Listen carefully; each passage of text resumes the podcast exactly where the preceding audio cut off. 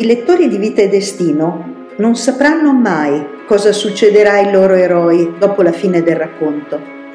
È ignoto il futuro di Serioja e Katia, di Vera e del suo bimbo, del professor Strum e di Lyudmila, di Krimov e Eugenia. Ma se la vostra curiosità di lettori circa la vicenda dei personaggi che amate di più è, è forte, ebbene questa curiosità può essere appagata se vi inoltrerete nelle pagine di un altro romanzo, quello che Vassili Grossman scrisse prima di Vita e Destino. È un romanzo pubblicato nei primi anni 50 in Unione Sovietica con il titolo Per una giusta causa.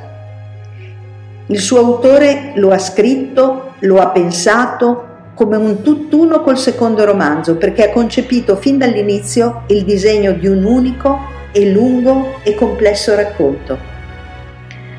Insomma, un prequel di vita e destino c'è. Peccato che questo primo romanzo ancora non sia stato tradotto in italiano.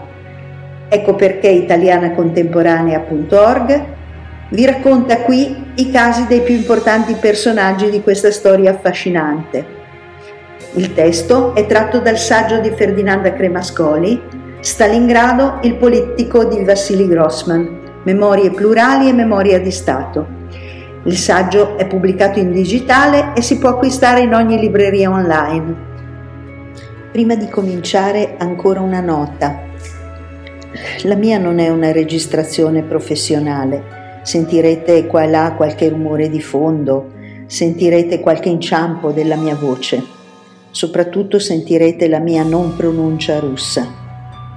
Vi prego di avere pazienza e vi auguro comunque buon ascolto. Un ringraziamento per la colonna sonora va a audionautics.com.